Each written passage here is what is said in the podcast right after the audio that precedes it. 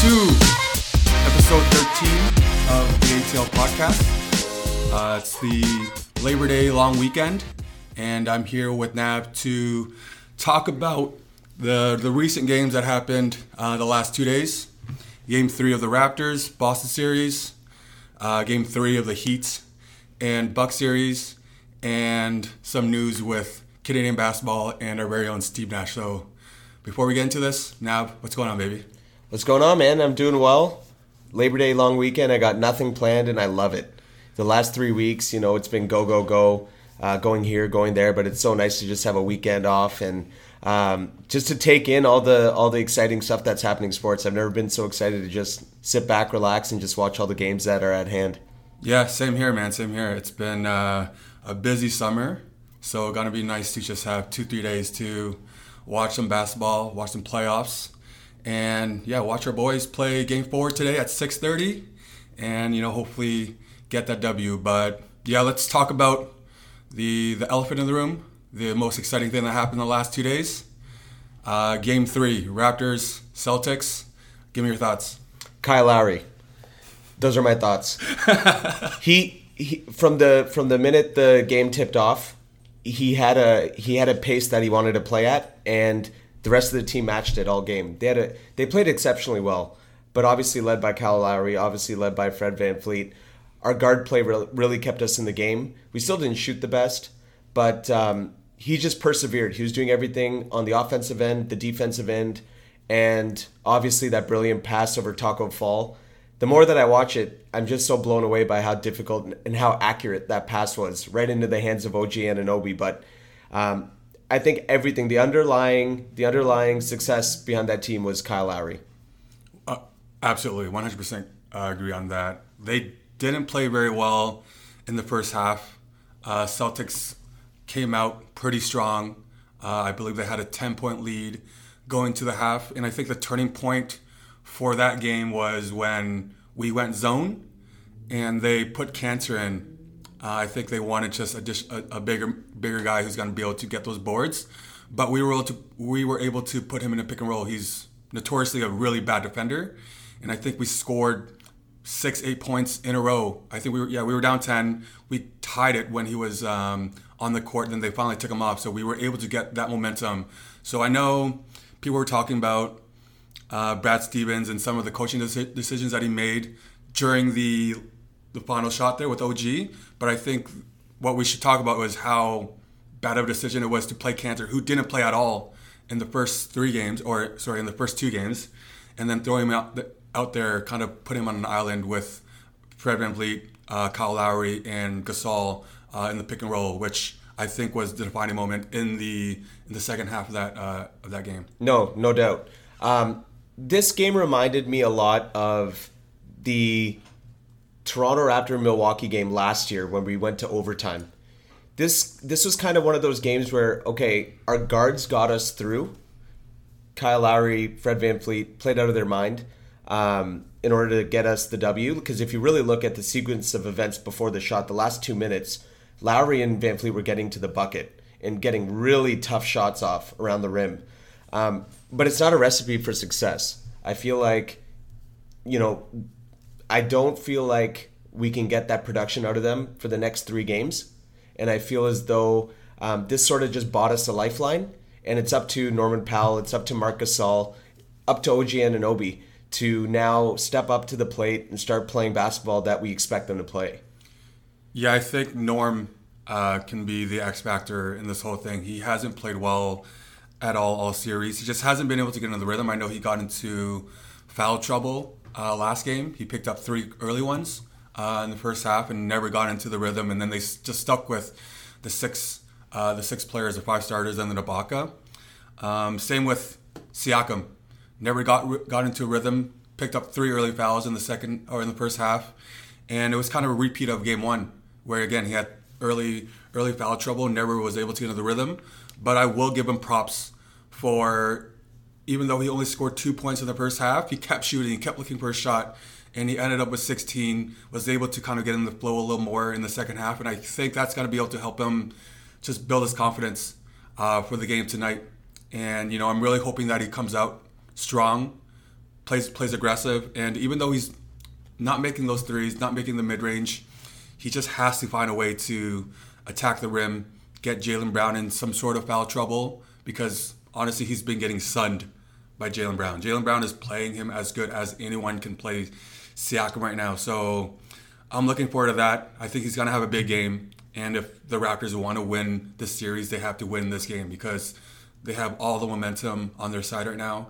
And if Siakam isn't able to bring it, then I don't think Lowry and VanVleet can keep up this level of play because they're playing 46, 47 minutes uh, last game, and they're they're they're just they're just getting run to the ground right now. And we needed that W, obviously. Can't go down three nothing, but um, we definitely need production from Norman Powell to kind of uh, give some relief to Fred VanVleet and Lowry, and then have another bench guy come out. Ibaka has to play a little better. Um, Gasol is struggling really hard shooting the ball. You can just tell by his just body language, the way he's shooting, just not confident at all. He hasn't made a three against the Celtics all season. So I'm not sure how many games that like six, seven games they've played so far and hasn't made a three. So that's that's hurting us. So if he's able to knock down a few shots, get in the rhythm, Ibaka just kind of high pick and roll with Lowry and kind of like establish that mid range game, then I think we're in a good position. We have all the momentum uh, with us right now, and if we're able to squeak out this game here, then it's a brand new series. Yeah, I mean, we haven't been playing bad defense this entire series except for game one. Our defense has been top notch the entire playoff series so far. Um, what I find though is we're playing Boston's guards as good as you can play them. They're just world class in terms of guard play. They have four guys on the court at all times that can shoot, pass, and dribble. And I find like the one thing that we are lacking are more dynamic guards. Yeah. Norman Powell is a one-dimensional guard. He can he he can be a spot up shooter. He can take it to the rim, but he's not a playmaker. OG Anunoby not the greatest playmaker. Yeah. So we're really like this is the, the scariest matchup that the Raps could have had. But I think that with the combination of their consistently good defense and one or two guys contributing on the offensive end, we can squeak by this team. Yeah. Yeah, uh, exactly right. Because they, with even with Tatum going five or eighteen, um, they they lost by one, and game three was you know close. went down to the last shot, and we can't. We're not going to probably see Tatum struggle like that for the entire series. Yeah, and the other right? the other observation that I wanted to make was on the defensive end, the Raptors have to run them off the three point line. You have to run Boston off the three point line, and what that creates is, you know, VanVleet runs X uh, player A out of the three point line. They end up penetrating. They end up kicking the ball. Next thing you know, the Raptors are scrambling while they're finding the open guy. Uh, Boston's able to play us below the three point line. So you got five guys with the, inside the three point line at all times. So um, that's why they're getting so many open looks in the corner. Yeah. You know, we're getting open looks. They're just not going in, don't get me wrong. But I feel like nine times out of 10, Boston's getting clean open looks. I feel like we're getting pretty good looks too. We're just not knocking them down at the our rate, like our usual uh, rate. I know we are the fifth best, fifth best uh, three point shooting team in the league at 37 percent, uh, and we are s- struggling mightily at that um, at that aspect of the game. I think they've been shooting around 30 percent uh, in the in the three games. So we're able to get close to our season average um, knock down some shots and opened the floor a little more for Siakam, opened the floor uh, for Norman Powell. I think that's going to open the game up for a lot of the guys if we're able to knock down those shots. And a lot of the shots that Fred VanVleet take is taking right now is off the dribble. Guys are contesting it, and he's he's making some of them, but a lot of them are contested shots. We I, I feel like we need to find Ibaka's got to get going. Like again, Gasol's got to hit one or two. Just get one or two to get his confidence back and you know hopefully that will open the floor for a lot of the guys. Yeah. Sorry, go ahead. No, I feel like Boston's playing as good as they can possibly play um, in terms of guard play and shooting. They're playing as good as they can possibly play. Marcus Smart, um, I don't think they're going to get that type of production from him in games four and five. Um, he is streaky, but he's been pretty consistent with them. But it doesn't make like I. But I feel like we're still right there You know, we're still right there, despite despite them playing at their ceiling. Yeah. In terms of guard play, we're still right there, which keeps me confident. We just need a couple of guys to score the ball. That's really all we need. Yeah. um, Uh, one thing that I want to point out is that Nick Nurse made an adjustment and played. Um, didn't play Terrence Davis last game, and had Matt Thomas out there, which I think, even though for short stints, it opens the floor up a little more.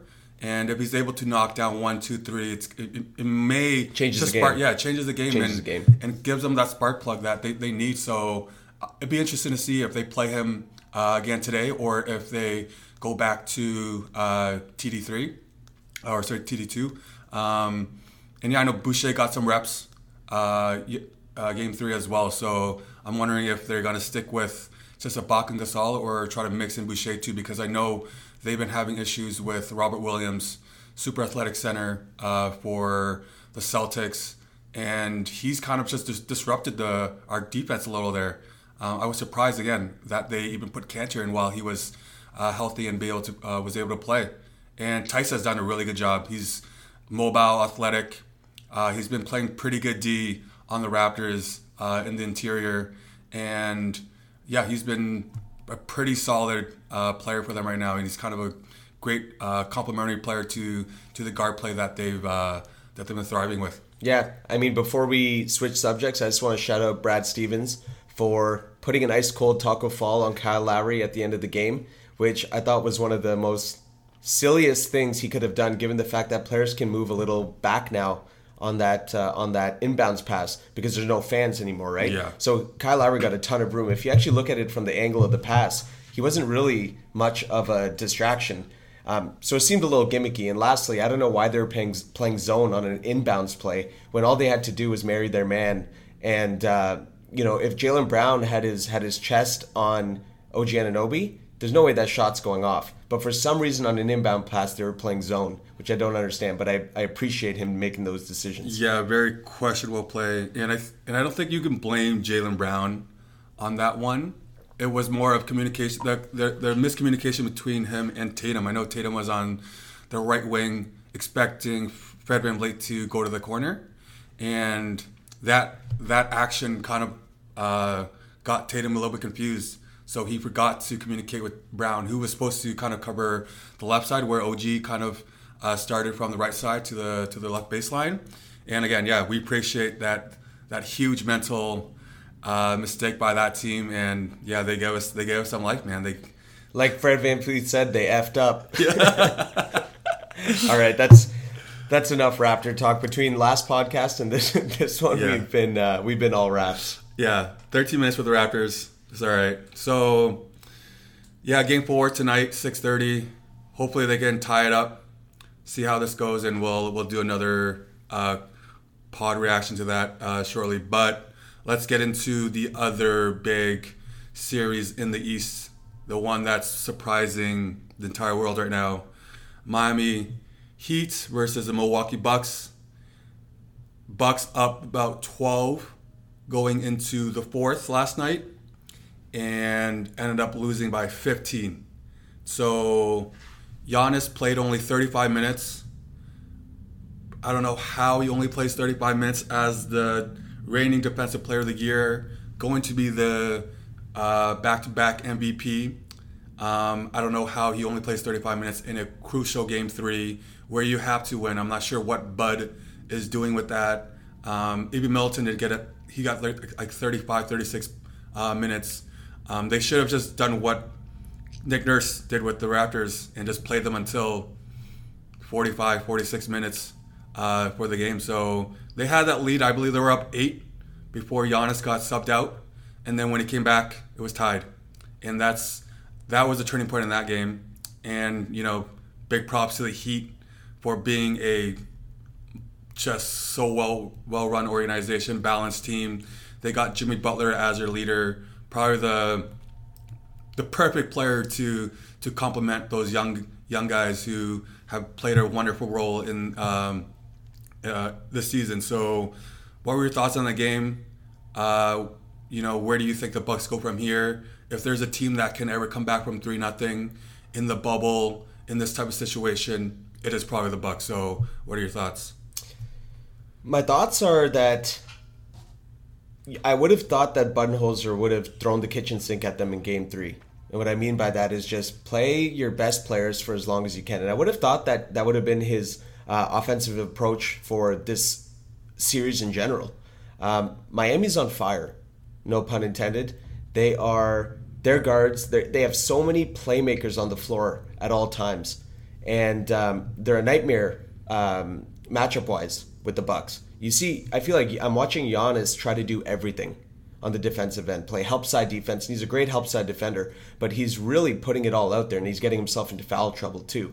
Um, it's just, I don't know why Budenholzer are so stubborn. It's it's pretty uh, surprising, but that's the kind of coach he is. He has a philosophy. He's sticking with it at exactly. all costs, and I think that's going to be the uh, the downfall of this team's future.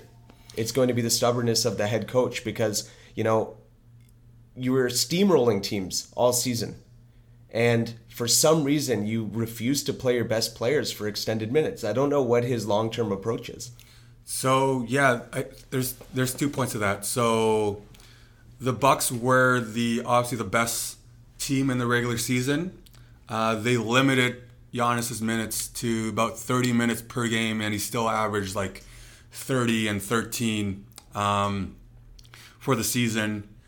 The one thing that I want to say is that they were such a dominant team all season that they never played down. They had a huge net rating um, and always blew out teams so they were never in the situation where they were down, you know, five, six points going to the fourth. They just didn't have that that experience uh, this season with that. And again, Bud, I think he just has a philosophy where he's sticking with um, sticking with his guns and trying to limit his players to 35, 36. But what's the point of resting Giannis throughout the regular season, playing 30 minutes a game, and now why wouldn't you just push him to 40, 40 plus uh, minutes when you when your season is depending on it. Yeah, and I, I I don't know, I can't really remember, but I, I feel like there were similar underlying issues with Budenholzer in Atlanta too, where he just had a style of play that he wanted to stick with, and they had a super talented team for like three consecutive years, and they were unable to get them pa- get themselves past a certain threshold. Um, I think that this just the playoffs are funny. Like even in the Raptors case, it's it it's so your deficiencies become glaring in the playoffs. And with Milwaukee, it's just sad to see because they have a plethora of talent. They have the best player in the league, maybe offensively, defensively, um, an MVP. Um, but it's their coach getting they can't get they can't get out of their own way because of Budenholzer's um, management. Yeah, his time management, his player management. You know, they just can't get themselves out of their own way. And I think a lot of the the Bucks fans and even the media downplayed the the impact that Brogdon had on that team. I think looking back now, they're really missing another playmaker um, because one, Eric Bledsoe is really not a great offensive player in terms of creating for his teammates and shooting the ball, so he doesn't complement Giannis very well. Whereas Brogdon is an exceptional passer, great off the ball player, um, great defender and I think they're they're missing his presence uh, a lot. Uh, I think if you replaced him with with Bledsoe, this team would do a lot better just because of fit. When you have the you know the back-to-back MVP, you want to be able to build a team around him, build a, build a team of, of playmakers and shooters around him, which Khris Middleton isn't. Um, Bledsoe really isn't. Uh, Brook Lopez obviously is not and Wes Matthews and Korver are not either. So they're missing that additional playmaker that that they're putting all that all this pressure on Giannis to bring up the ball, create for his teammates, but who's creating for him? You know, it's just it's a lot of him trying to bowl through two, three guys doing a spin move, and the Bucks haven't figured out. They have Bam Adebayo, Iggy, Crowder, Butler. They have a strong four four guards. Duncan Robinson, yeah, exactly. Tyler Herro. So like all guys that, even though individually may not be, you know, exceptional defenders, maybe outside of Bam and Jimmy, but they play cohesively as a team. And I think it's funny to always hear, hey, like heat culture, heat culture. Um, you always hear that with Pat Riley, The Godfather, all this stuff, but it's really showing here. Like they they put a great team around Jimmy Butler, and yeah, they're up three nothing now, and it's going to be a very daunting task for the Bucks to accomplish a thing that no team in the NBA history has ever done, and that's come back from three nothing.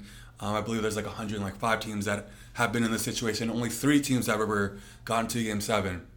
But again, the Bucks are historically a very good team. They have a once in a generation talent, and if there's a team that can do it, I think it's them. They have to make adjustments, obviously, and you know, I'm not sure what the odds are. I would love to see what the odds are for that. I might put, you know, put in 50 bucks and see if I can get like a 10 to 1 back on that. But yeah, it's to be interesting. I obviously want to see the series go to 6, go to 7 just to get some knowledge on on the Heat or even the Bucks uh, because you know the Raptors coming out of this the second round. So it'll be it'll be interesting to see who who eventually will be the top two teams of the East. Uh, in the next week or so. Yeah, from a from a free agency standpoint, I know that uh, the media is now starting to get get into the whole where's Giannis going after next season.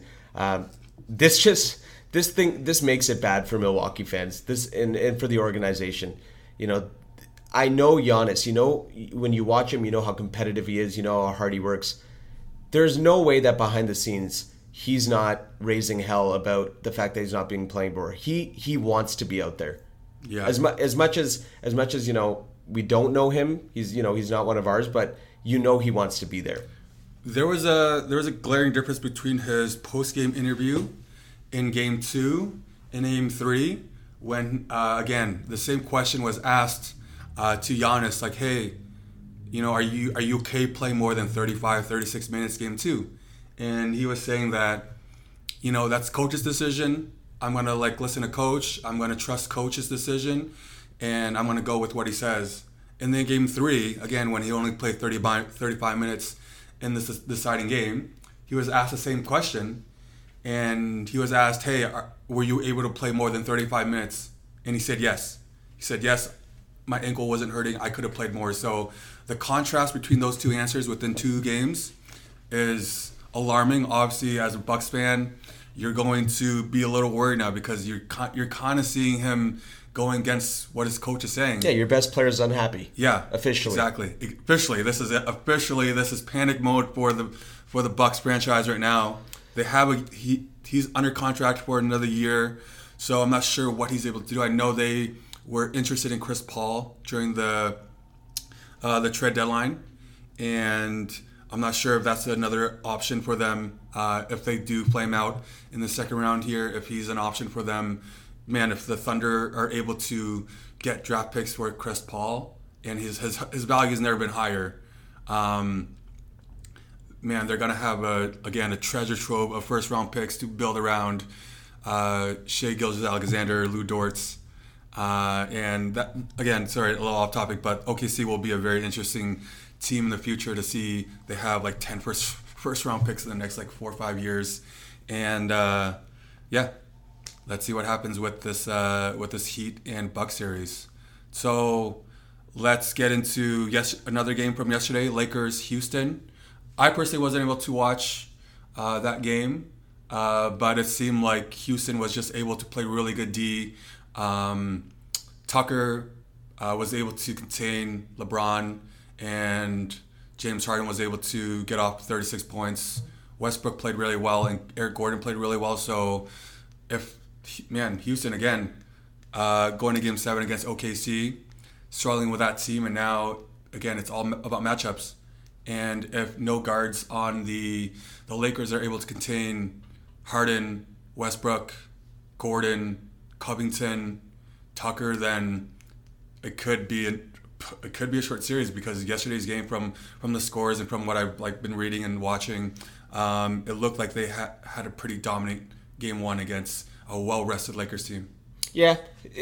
I'm not writing the Lakers off with this one because it reminds me a lot about the hype re- reminds me a lot about the Blazers series and the the first game outcome reminds me obviously a lot about the reminds me of the Blazers series as well. Yeah.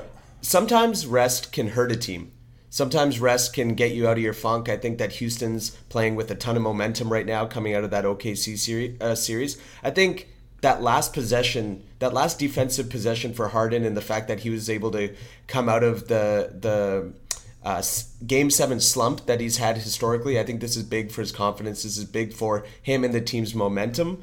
But you can't count out LeBron. You can't count out um, Anthony Davis.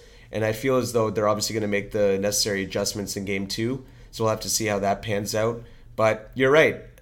The thing that scares me about Houston is that there's only one type of there's only one type of game. There's only one way that they can play, and they have to do it well, and they have to do it well in a four game in a seven game series. So that makes me a little concerned. Um, I feel as though uh, if if anyone's going to get taxed, it's going to be a team that plays like them. Yeah. And I think that uh, you know LeBron and AD are going to bring it. So I could see this game, series going to six or seven. Yeah, for sure, for sure. Yeah, they're going to come out battling obviously with AD with LeBron. Um, I, I didn't see how AD played, so uh, it's gonna be interesting to watch game two and see if they're able to come back uh, fighting. You know, because if they're down two nothing against Houston, that's a pretty big gap to get down to too. So um, we'll see how that goes. And then uh, Denver, LA Clippers. Yeah, um, Kawhi man, he's been playing unbelievable. I think uh, like a bit under the radar right now. This guy's averaging like 30 plus, playing wonderful defense, and he's just on track to win another Finals MVP right now. And they're looking unstoppable. They beat the shit out of Denver game one, and uh, game two's happening again today. So, you know, any thoughts on that? I feel like we need to start talking about. People need to start talking about Kawhi as being the best player in the world now. Oh yeah. You know, it, I don't see it enough on on Get Up, on on First Take, on Pardon the Interruption, whatever it is. What's it going to take? You know, we I think we're we're reluctant to praise him because he, he does load manage during the regular season. He does pick his spots. He's masterful at picking his spots. Yeah. Man, we've witnessed it. And he comes alive in the playoffs. Like yeah, he, talk about a guy talk about about a guy that can give you five, six, seven possessions in a row, defensively or offensively, and keep you in the game. He is a playoff killer. And he's showing it. The, these first two series have been all Kawhi, and it just reminds me of last year. And uh, it's depressing, man, because he's everything that we don't have right now. Yeah, exactly, exactly. he he's looking fresh. He's looking fresh. I, I saw a stat. He's shooting eighty percent outside of the paint, but in the with uh, within the um, well like 10 18 feet line so like outside of our inside the three but outside of the paint he's shooting 80% right now so his mid-range is just like a dunk his mid-range shot is a dunk right now he's just he's just taking guys off the dribble getting to a sweet spot raising up and just fucking yeah just a bucket getter right now and he's scary right now especially with that team Harrell with a bit energized now with a, a six-man of the year award uh, going to him. They got Lou Will, Morris, even uh, Pandemic P, and Lou. Yeah, Lou Will, uh, Shamet.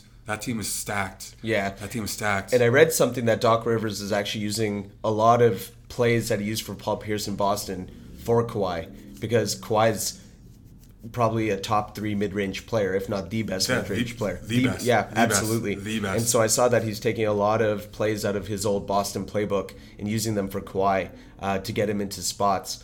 The other thing too, I have a question for you, and it, it it just begs the question: Would you rather forego regular season accolades and be who he is in the playoffs, or would you rather try to go for it during the regular season for your for your own you know personal accolades and uh, you know tire out in the playoffs? Because it, it seems that he's got a he's got a philosophy. You know he's very much willing to put a lot of regular season success on the line in order for him to get over that that playoff hump. Yeah his his reputation is is a guy that is that, like ask that question to any bucks fan obviously they'll, they'll say yeah give me playoff success over regular season success. They've had two like wonderful seasons in the regular or in the regular season, but they're playing me out in the playoffs. And yeah, Kawhi, I know his legacy is gonna be hurt by not, you know, maybe ne- never winning a regular season MVP and playing enough games to qualify for any awards. But if you're able to win three finals MVPs and bring three championships to three different franchises, then your legacy is up there somewhere. And again, he's still quite young. He's not he's not even he's like 27, 28 years old. He's got many more years ahead of him, and if he's able to um, load manage for the next three four years, you don't I don't know like the Clippers look strong. They could have this team for two three more years, and they can repeat if they if they win this year. So yeah, man, he's he's looking great, and you know obviously as Raptors fans, give me playoff Kawhi, give me 20 games of him in the regular season and warm up for the playoffs, and we know he's going to give you 16 wins easy. That's his process. That's his process. So let's quickly just finish off with the news that um, kind of broke the internet the other day, uh, having our Canada's very own Steve Nash become the head coach of the Brooklyn Nets. Um, that's a team next year that is probably going to be the East favorites to come out of our conference with KD, with Kyrie, Dinwiddie, LeVert, who's a free agent, but you don't know if they're going to get something for him. So if they're able to put some strong shooters around that team, they have a very strong chance of coming out of the East. So what are your initial thoughts on that hire and where that team can go uh, next year and beyond? The minute I saw the headline, I loved it. And the more I process it, I just love it even more. Because to me, coaching is not always about experience, it's about the, the journey that the individual has been on. And I don't think there's a better player suited for this team than Steve Nash. He played in the seven second or seven seconds or less Suns. He was the brain behind that team. Mike D'Antoni came out and even said that you know our approach was okay. We had a philosophy, but it was Steve Nash's job to take the ball and just run with it and do his thing. Um, he's played with some of the best. He's coached some of the best. His four-year stint in um, in Golden State, although he wasn't coaching, he was on the advisory board. And if you spent three or four seasons picking Steve Kerr's brain in that coaching staff, exactly. um, you know that add that adds to your toolkit. And I think that um, it was a very creative um, hire by Brooklyn, and it makes so much sense because you got a guy that's just a fountain of knowledge, and he's been a point guard before, which is the brain trust of the team, right? Also, from like an interpersonal level, I don't think there's a better guy suited to um, to manage KD and Kyrie. They're sensitive guys, and a lot of the guys that were out there, the Tyronn Lues, um, the Nate McMillans, the Alvin Gentrys, they're stronger personalities, and sometimes your experience will hurt you because these players have seen how you've performed as a coach before. Absolutely, absolutely. Where with Steve Nash, it's unclear. But what they do know is that he's a good guy, and there's someone that he's someone that they can get along with. And KD obviously got along with him really well in Golden State and build that rapport.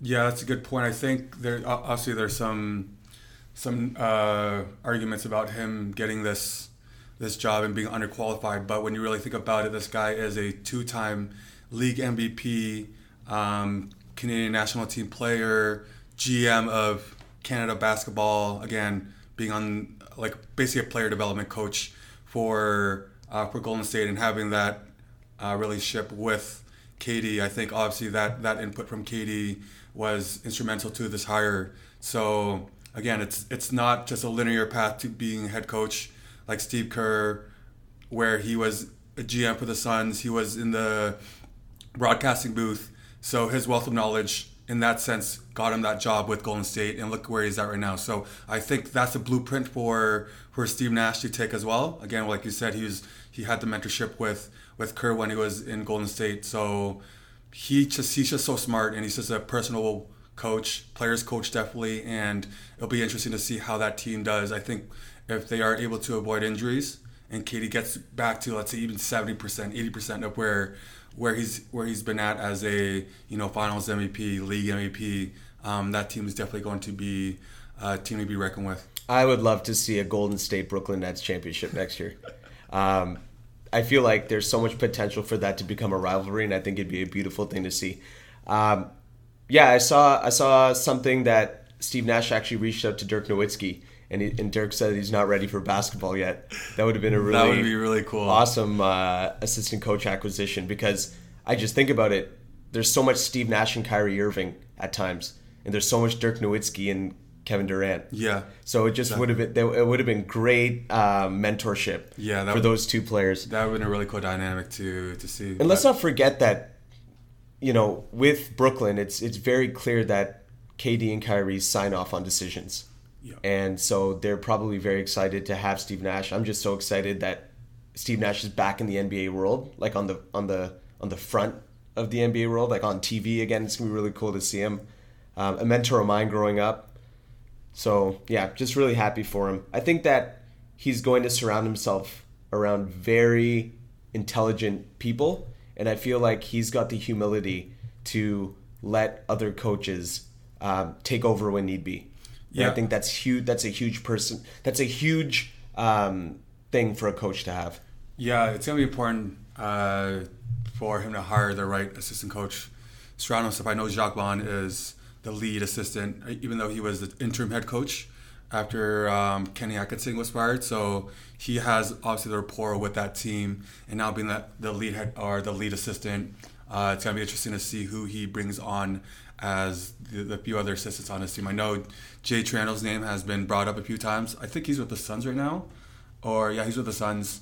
So it'd be interesting if he joins that team, and that's gonna be a funny dynamic because obviously Jay, uh, being the former head coach for the Raptors and head coach for the Canadians uh, national team, coaching Steve Nash, uh, that would be like a like a funny dynamic. To You want to hear a wild card um, possibility that I have?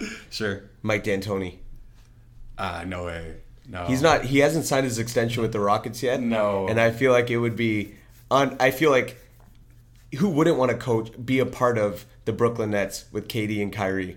And I feel like D'Antoni and Nash could have a little reunion. You know, he's fizzling out age wise. He's probably just wants to take a step back from the coaching, from the head coaching headaches, and just put on that mentorship hat. Maybe if all 30 head coach jobs are taken, then last resort for Mike D'Antoni or Mr. Pringles will be to take an assistant coach job with Steve Nash. But I think there's a few vacant roles right now, uh, and I'm sure teams will be interested in in hiring him because even though we, we'll see what happens with this Rockets and Lakers series, but um, he's just a you know offensive savant, you know a mastermind in that in that sense. So I'm sure any team that's struggling right now and looking to to change it up will will give them a shot or give them a look. But yeah, that uh, that concludes our podcast for today. Again, thanks everyone for listening. Um, we will continue to try to give you guys post game reactions uh, for the remaining um, games in the playoffs. You know, exciting times, and you know, we'll get back to you guys very soon. So thank you, Nat, for spending time with me this morning. And uh, let's go, Raps, baby. Let's go. Let's do it. Thanks for thanks to everyone for listening in. Uh, enjoy your long weekend. Enjoy your Labor Day weekend, and uh, we'll talk to you next week. All right, take care. Later.